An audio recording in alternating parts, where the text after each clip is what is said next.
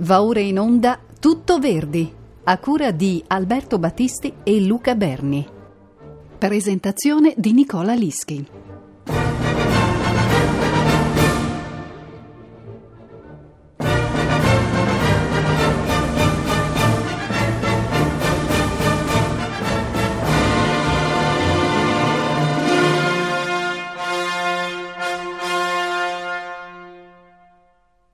Un imprevisto ha impedito a Nicola Lischi, autore della presentazione di questa opera di Verdi della Gerusalemme, di poterlo, di poterlo registrare. Mi ha chiesto di eh, sostituirlo in voce e io con gran piacere leggo la sua eh, presentazione. Prima o poi ogni compositore italiano ottocentesco di un certo riguardo doveva affrontare il pubblico parigino. A volte il debutto avveniva al Théâtre des Italiens, il teatro in cui si rappresentavano opere in lingua italiana. Meno frequente era, al contrario, l'approdo diretto alla maggiore istituzione musicale francese, l'Académie Royale de Musique, semplicemente nota come Opéra de Paris, ultimo obiettivo anche di coloro che avevano precedentemente debuttato all'Es Italiens.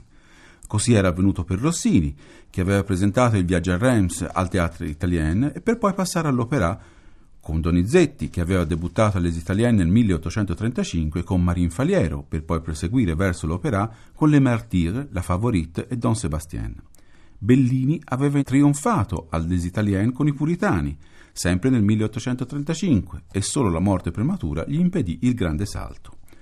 Era inevitabile che Verdi, dopo gli enormi successi di opere quali Nabucco, Hernani e Lombardi, titoli che circolavano nei maggiori teatri europei, venisse nel 1845, dopo il trionfo della prima di Giovanna d'Arco alla Scala, avvicinato per comporre un'opera nuova per Parigi, cosa che poté realizzare solo due anni dopo, con alle spalle un altro importante debutto, quello londinese con I Masnadieri. Al contrario dei suoi predecessori, il debutto avvenne direttamente all'opera con un'opera in francese. Per mancanza di tempo, Verdi preferì seguire una strada ben battuta dagli illustri colleghi, Così come Rossini aveva rielaborato il Maometto II, trasformandolo nelle Siège de Corinthe, il Poliuto di Donizetti era divenuto Le Martyrs, Verdi decise di adattare quella che tra le sue opere italiane poteva maggiormente conformarsi alle rigide esigenze dell'opera, cioè i Lombardi. Infatti, la tipica grande opera doveva avere una trama basata su avvenimenti storici in cui personaggi fittizi si immescolavano con personaggi realmente esistiti, ovviamente romanzati, dando luogo a conflitti di ordine religioso e politico, intrecciati dalla classica storia d'amore. Tra l'altro, i Lombardi non erano ancora stati rappresentati a Parigi e quindi era opera completamente nuova. La trasformazione del libretto fu radicale. I librettisti Royer e Weiss mantennero l'ambientazione delle crociate, ma Milano si spostò a Tolosa e uno dei personaggi dell'opera, seppur non uno dei protagonisti, divenne addirittura uno dei capi della prima crociata, il leggendario Raimondo, conte di Tolosa. Per quest'opera Verdi compose un nuovo preludio, più lungo e musicalmente interessante dello strano preludio disarticolato dei Lombardi. Adesso ci troviamo di fronte a una dissertazione coerente su un tema che poi si ripropone nel quarto atto, un breve motivo che quasi anticipa quello di Aida. Incontriamo questo tema cantato dai soli violoncelli e più tardi lo ritroveremo orchestrato ben più potentemente. Alcune frasi di questo preludio hanno una melodia decisamente belliniana e una in particolare sembra un calco del duetto Imogene-Gualtiero del Pirata.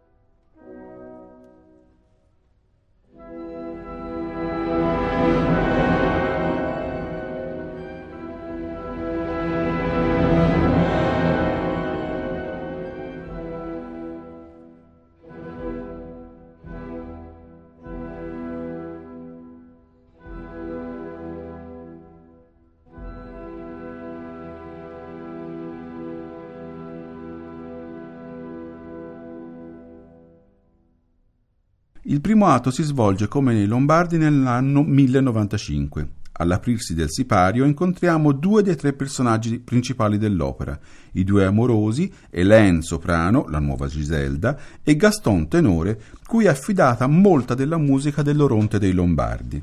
La musica di questa scena è completamente nuova. È notte inoltrata e i due si incontrano di nascosto in quanto Gaston, nella più classica delle tradizioni, appartiene a una famiglia nemica del padre di Hélène, il conte di Tolosa. I due si congedano in un duettino di appena 15 battute, Adieu mon bien-aimé, accompagnato da un solo corno.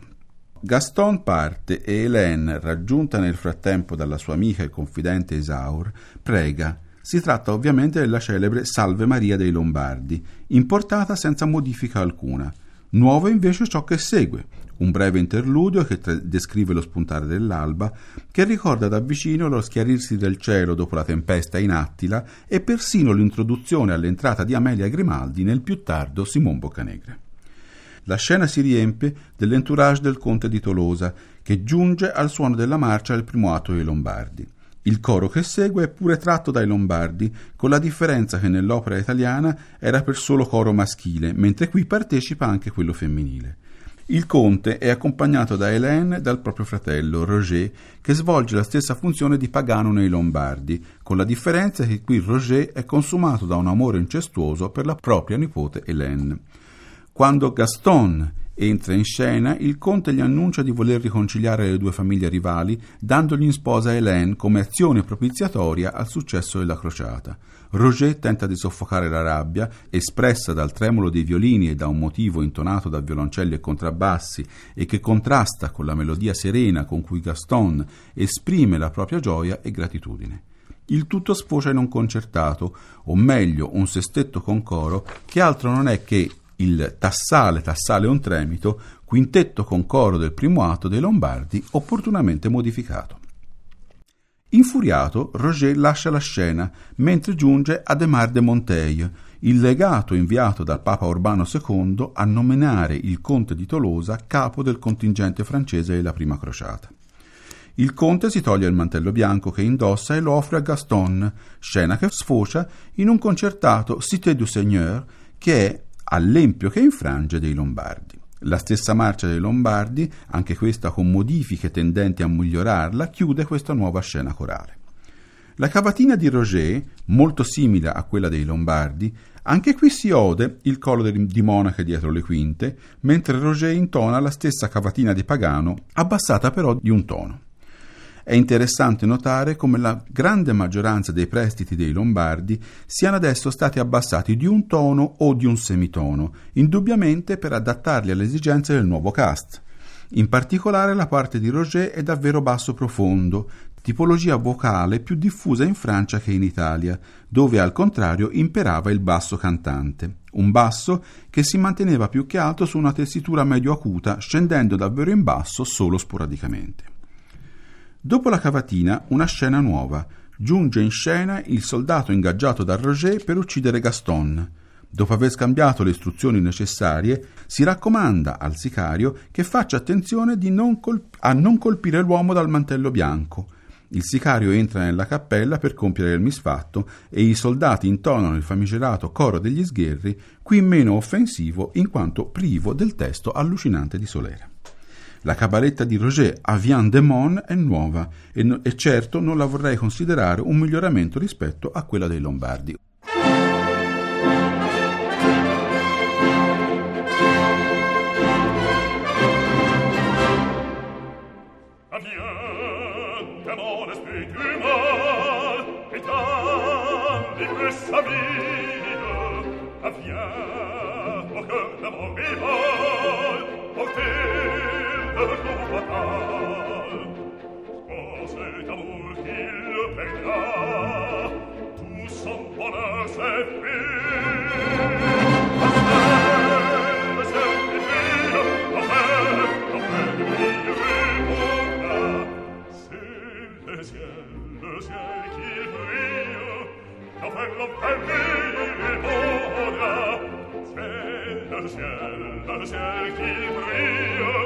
La parlo per mia podrò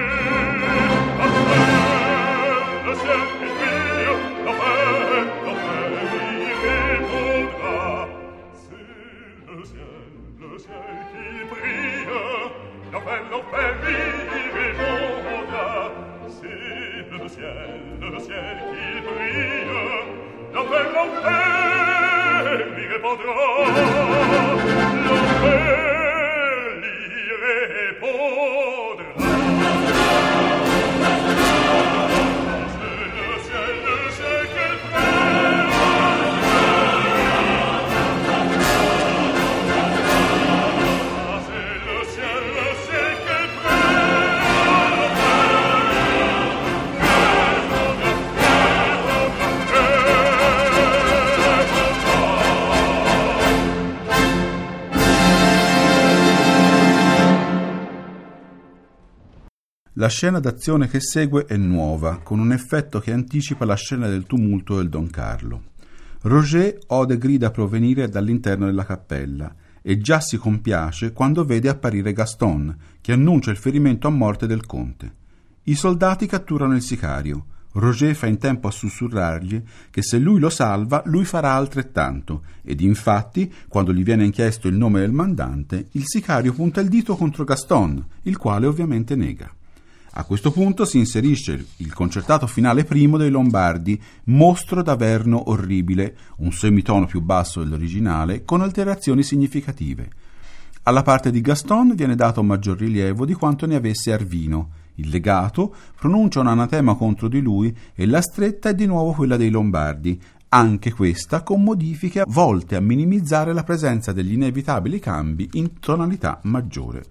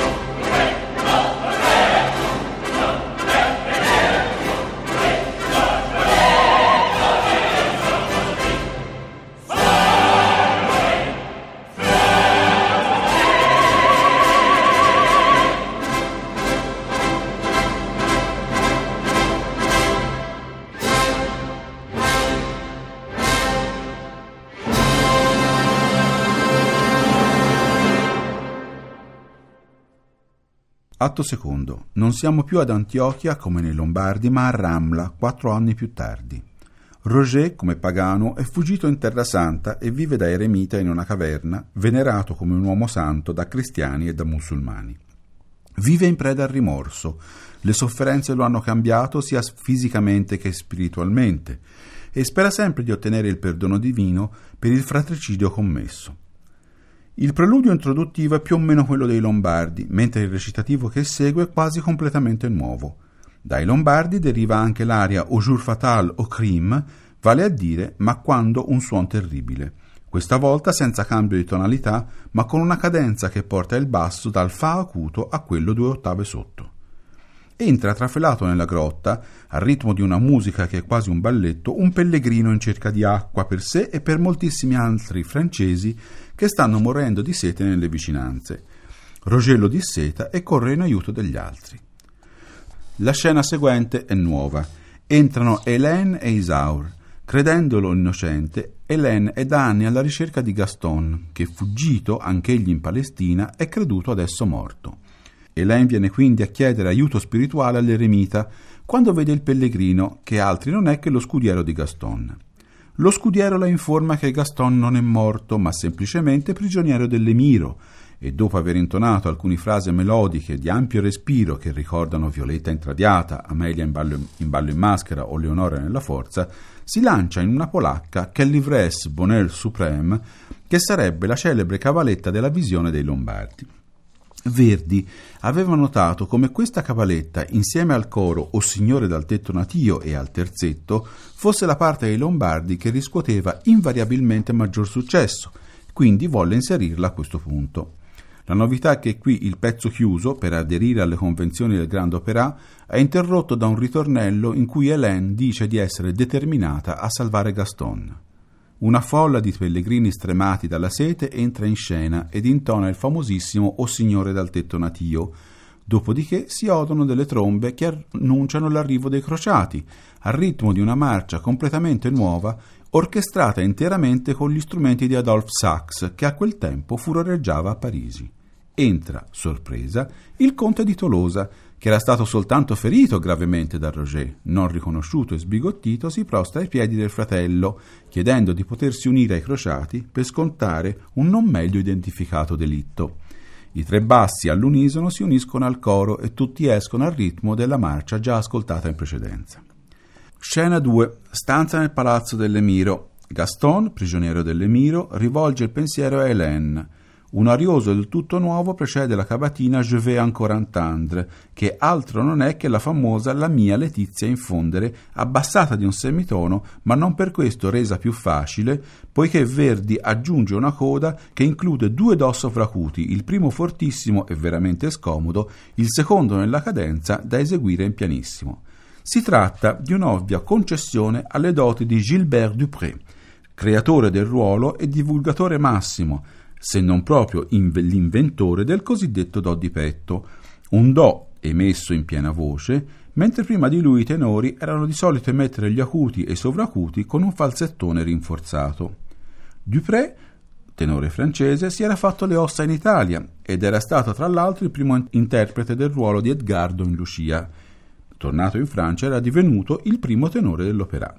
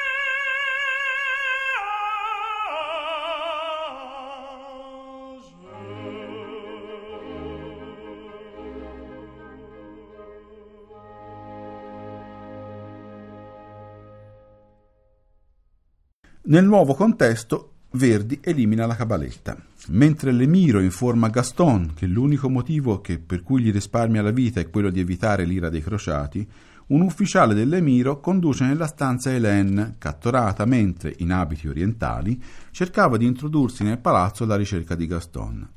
L'Emiro e l'ufficiale si accorgono che i due si conoscono e decidono quindi di lasciarli soli per osservarli non visti. Hélène e Gaston intonano un duetto, un pensée amer, cioè il duetto d'amore del terzo atto dei Lombardi, abbassato di un tono e con qualche lieve modifica come l'eliminazione dell'arpa. Si odono clangori provenienti dall'esterno e dalla finestra i due scorgono i crociati in distanza. Tentano la fuga non prima di aver eseguito la tradizionale cabaletta, ma vengono catturati dai soldati dell'Emiro. Atto terzo, scena prima. Hélène, separata da Gaston, fa adesso parte dell'harem. Le altre concubine le ballano intorno e si divertono a deriderla, con lo stesso coro con cui beffavano Giselda. Un'altra necessità del Grand Opera era la presenza di un balletto e Verdi lo colloca qui. Alle primissime armi in fatto di balletti, campo in cui anche nella piena maturità Verdi non produrrà mai capolavori assoluti, il compositore crea un balletto strutturato in quattro parti, del tutto convenzionale, eccezione fatta per il delizioso adagio. Terminato il balletto entra l'emiro, annunciando che i crociati sono ormai alle porte della città e che, se dovessero riuscire a sfondarle, troverebbero il capo di Hélène come macabro benvenuto. Esce per apprestare la difesa ed Hélène canta l'aria di Giselda Se vano il pregare, intitolato adesso Me plainte son vain, con il solito abbassamento di un semitono. Giunge Gaston, che nel frattempo era riuscito a liberarsi, e subito dopo entra in scena anche il conte di Tolosa, ovviamente poco contento di vedere la figlia abbracciata a colui tuttora ritenuto il mandante del tentativo di ucciderlo.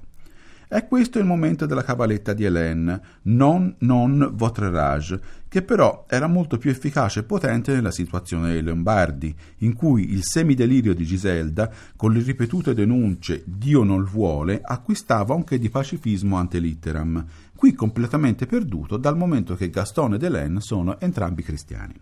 Scena seconda è una scena completamente nuova e secondo il mio parere la più originale dell'intera opera.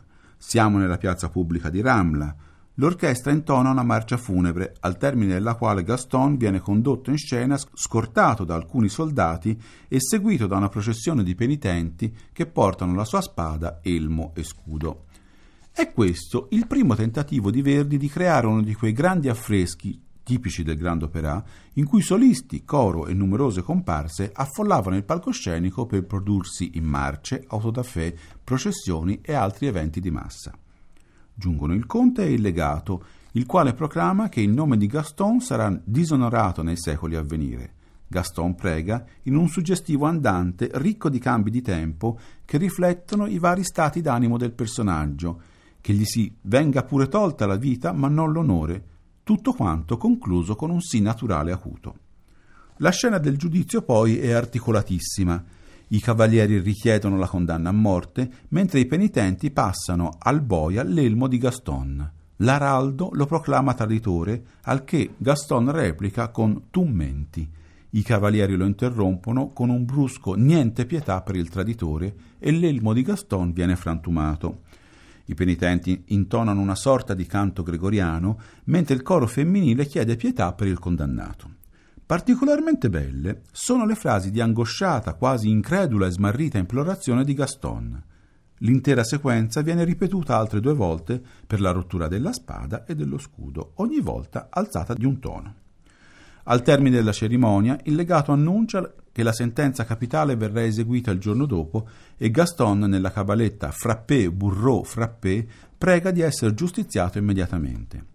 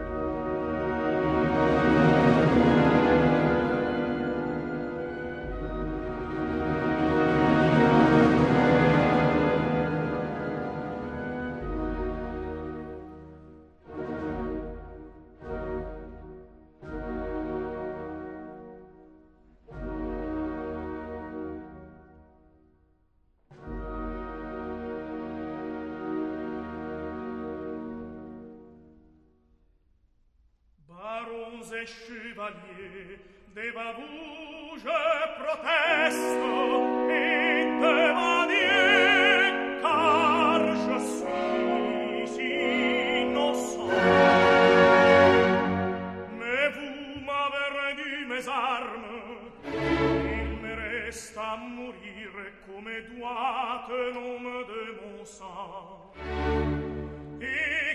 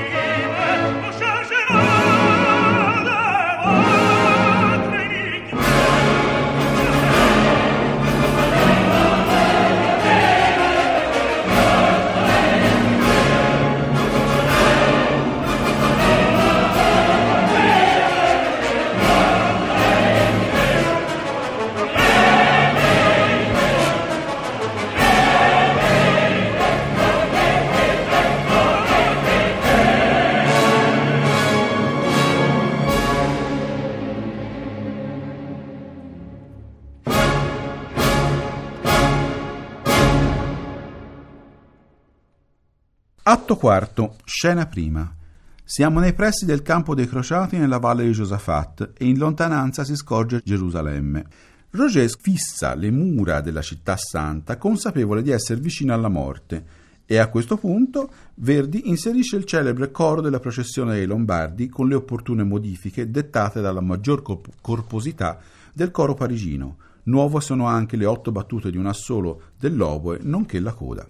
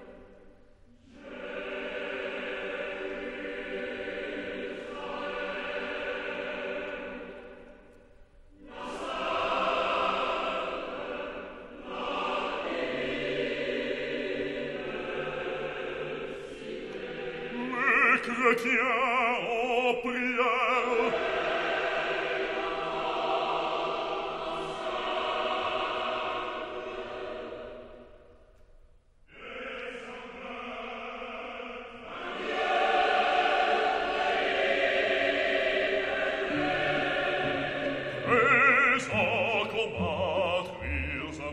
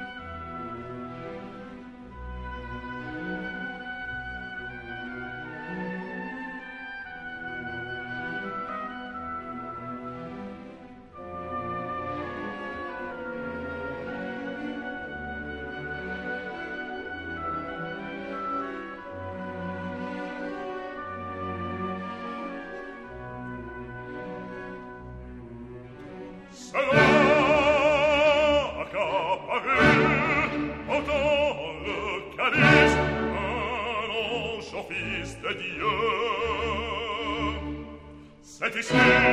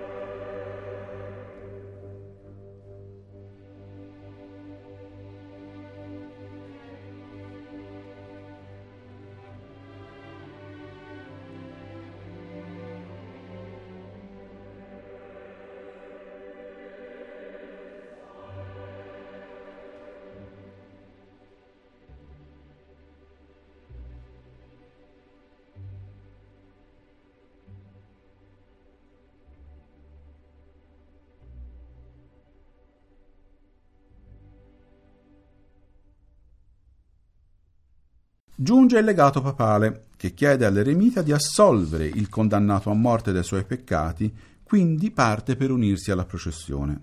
Rimangono in scena Roger, Gaston e Hélène, la quale, proprio come Giselda, giunge quasi a imprecare Dio per la cattiva sorte e Roger, usando la stessa musica con cui Pagano aveva battezzato Oronte, la rimprovera e le assicura che l'innocenza di Gaston sarà presto provata. Si inserisce a questo punto il celeberrimo terzetto dei Lombardi, qui però senza l'assolo di violino, che era stato più che altro una concessione al virtuosismo del primo violino della scala, e tutto come al solito abbassato di un semitono. Si odono rumori di battaglia, Roger procura a Gaston un'armatura e i due fuggono per unirsi ai combattenti. Scena seconda.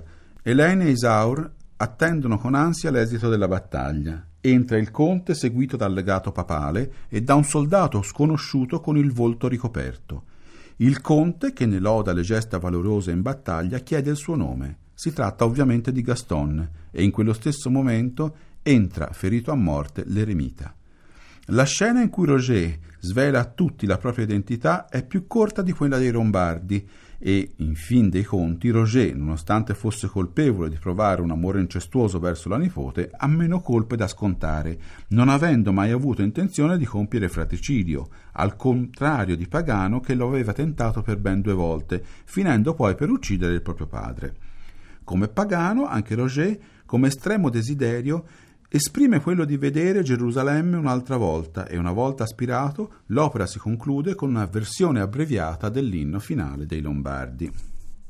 La prima di Gerusalemme fu un notevole successo anche se poi l'opera non fu in grado di mantenere un posto permanente all'interno del repertorio.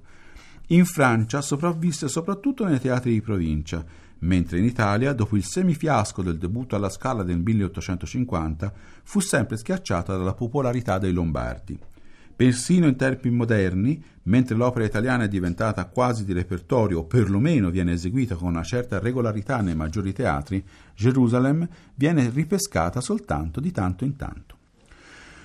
Ogni volta critica e pubblico non mancano di notare i vasti miglioramenti rispetto all'originale, la maggior cura nell'orchestrazione, i tentativi di evitare tonalità maggiore quando la situazione non li richiede, o quantomeno di prepararli con battute di transizione, persino anche la minor assurdità della trama. Paradossalmente, nonostante sia un'opera collage composta in epoche diverse, Gerusalemme alla fine appare strutturalmente più organica e unitaria dei Lombardi. Niente riesce ad inserirla nel grande repertorio e resta insieme ad Alzira probabilmente l'opera meno rappresentata di Verdi. Questo era il testo di Nicola Lischi di presentazione della Jerusalem di Giuseppe Verdi che tra qualche minuto potrete ascoltare nella edizione completa diretta da, da, da Fabio Luisi con l'orchestra della Swiss Romande e eh, Luca Berni vi ringrazia per l'ascolto.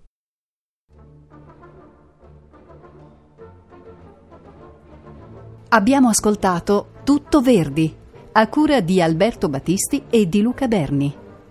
Presentazione di Nicola Lischi.